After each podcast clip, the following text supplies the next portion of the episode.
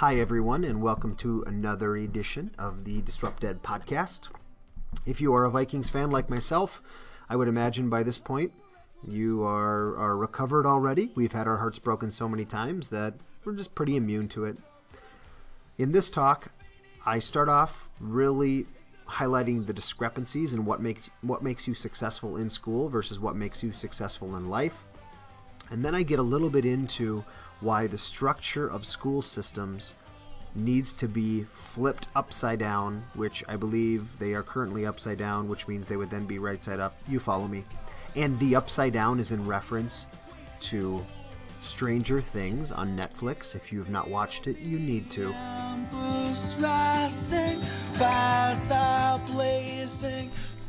Hi, everybody.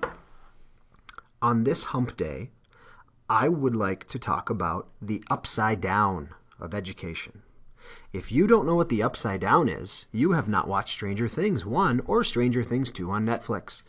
And I suggest you give up your weekend, your entire weekend, and if you've got kids, ship them to grandma's house and sit down and watch Stranger Things 1 and 2. I would call it a combination of The Goonies, awesome, and the Silent Hill movie, which is a very underrated movie. If you haven't seen that, you should watch it. Very, very cool. Sci fi twist, but a throwback, a lot of nostalgia in there, especially if you were a nerd at all as a child, like I was, and part of your childhood took place in the 80s or the early, early 90s. So, the upside down of education, what do I mean by that?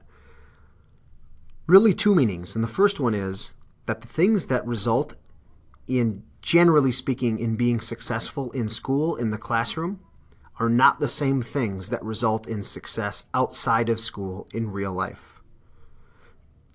In class, in school, generally speaking, school values conformity. Teachers like the docile student, the student that's quiet, the student just does what they're told when they're told to do it. Also, in school, we tend to focus on, or at least we spend a dis- disproportionately larger amount of time and energy focusing on students' weaknesses than we ever should or you ever would outside of school.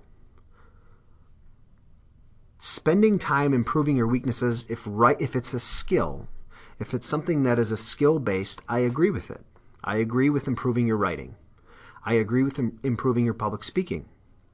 I agree with if it's anything to do with communication, I agree with it if you are having someone continually factor polynomials, I don't even know if that's the right way to say it, because they did bad on the test and they don't like math for the right reasons because they're creative or their brain doesn't think that way, and we continually force them to do that, and we continually to up the requirements for graduation from high school and higher and higher math classes, I think that's a mistake.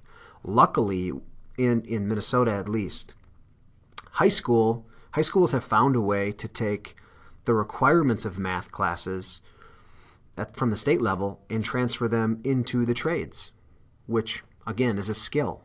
So instead of taking algebra, maybe you can take in your high school, maybe you can take uh, woodworking or architecture or drafting or something like that. That is an awesome option. We need to continue to do that because regardless of what you end up doing in your life, you'll probably own a car. You'll probably at some point you do some DIY home improvement stuff. You'll be like my wife and I, and um, our Saturday or Sunday morning routine is to get up early because our kids make us and watch Chip and Joanna drink coffee and dream. And uh, we've done a few DIY projects around the house. We've I've started so many DIY projects. Started them. Anyway, um, another reason why I think school is the upside down and the real world is the real world. In school, we tell you oftentimes what to know, not how to think. And we justify it by, again, things inside the bubble of school. That test is coming up, the ACT is coming, the uh, the uh, the MCAs are coming. If you don't know what the MCAs are, they are my least favorite thing that exists for public schools in Minnesota today. The Minnesota Comprehensive Assessment, which is no longer required, that is no longer tied to funding, unless I'm mistaken. Someone tell me. But I think it's totally optional now. So I think all schools should ditch it. And if you have those testing days built into your schedule, schools cut them all. Plan field trips instead. Take your kids to the real world instead of taking, taking them further away from it in testing. So that's my opinion on that. What does it take to be successful in the real world? Just a few simple things, really.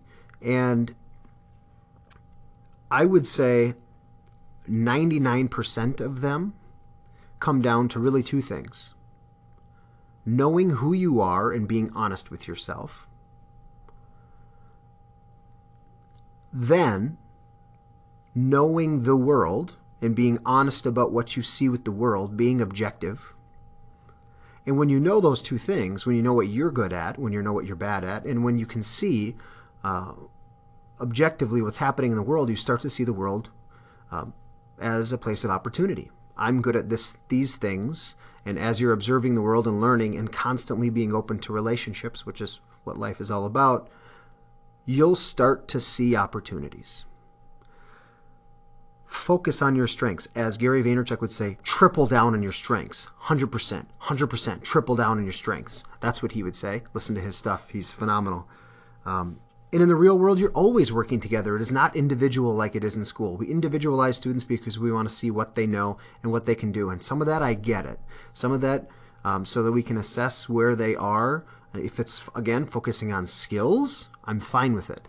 If it's focusing on factual information, it's a mistake how to think is much more important, especially today, especially today, than it has ever been. What to know is almost worth nothing. It is almost worth nothing because information is commoditized, information is free. If I can ask Siri a question and she can answer me in less than five seconds, some piece of information, how valuable is that information?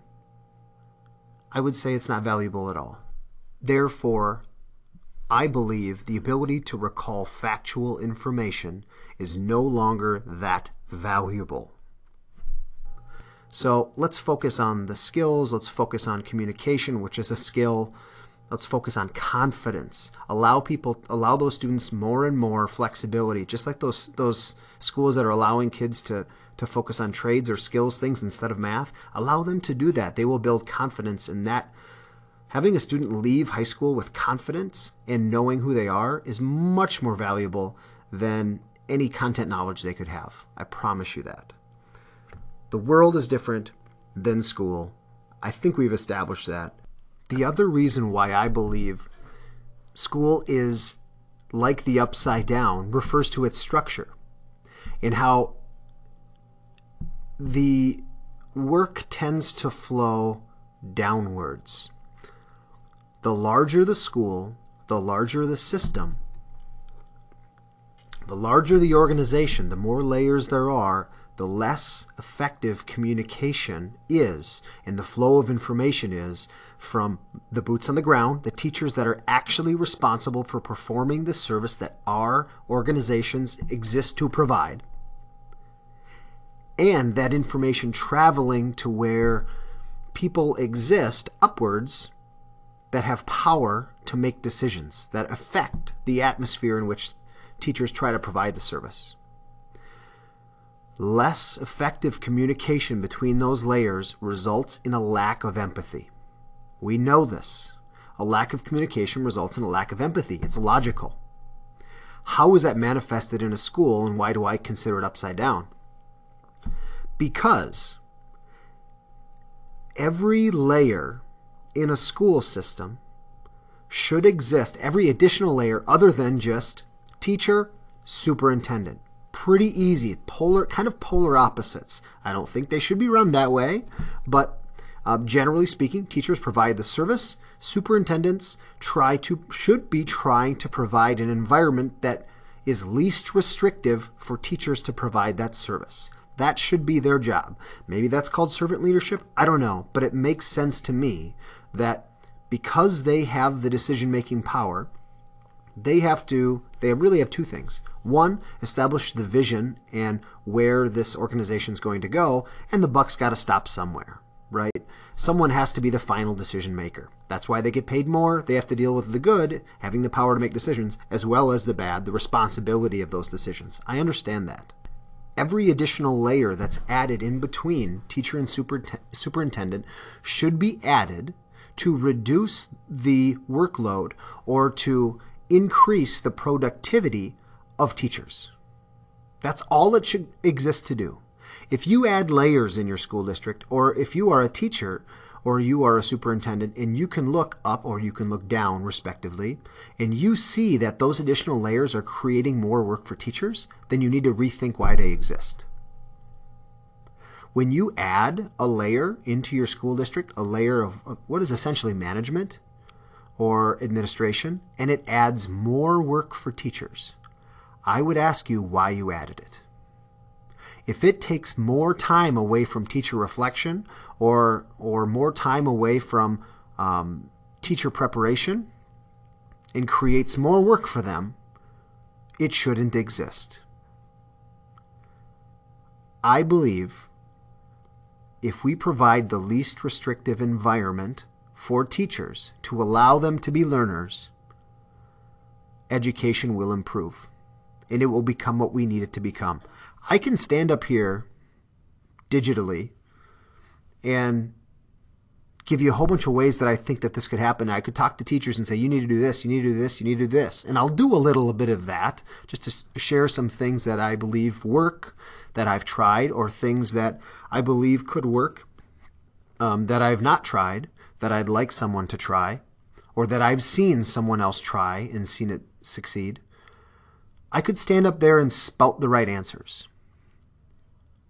But if teachers aren't allowed the capacity to learn why those are the right answers, they will never work. They will never support them. You need to allow your teachers the freedom to learn and fail before they can find the right answers and move forward. You cannot just give them the answers. So if you add layers to your district that you think are answer producers, you're wrong. If, and only if, they add more work for teachers and take away more self reflection time and take away preparation time. It is not going to work. Teachers will not, they, they'll get angry, they'll get frustrated. I don't blame them. I try in my job, and I'm, an, I'm one of those layers. I do not want to add more work. I shouldn't exist to add more work for teachers. They have roughly 170 days in their contract, and 165 of those are in the practice of teaching.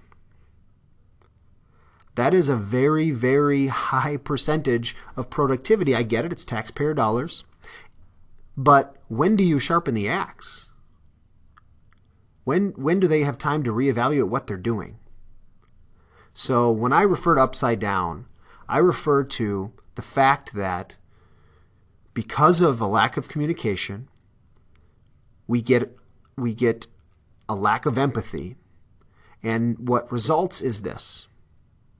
Teachers at the bottom of this, really you could go paras even.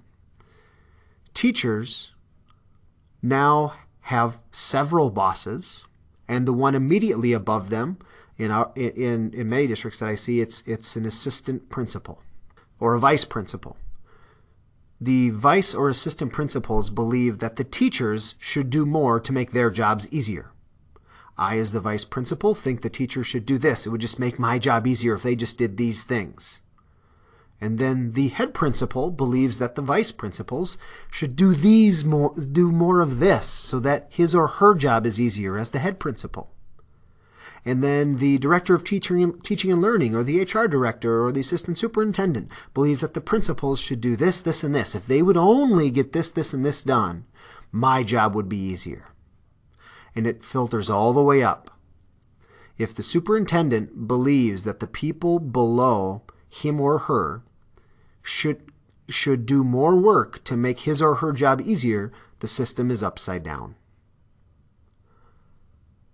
the superintendent should work harder and do more to make the people who it, who are directly below him or her should to make their jobs easier, to give them more time to think because they're one step closer to the actual service being provided.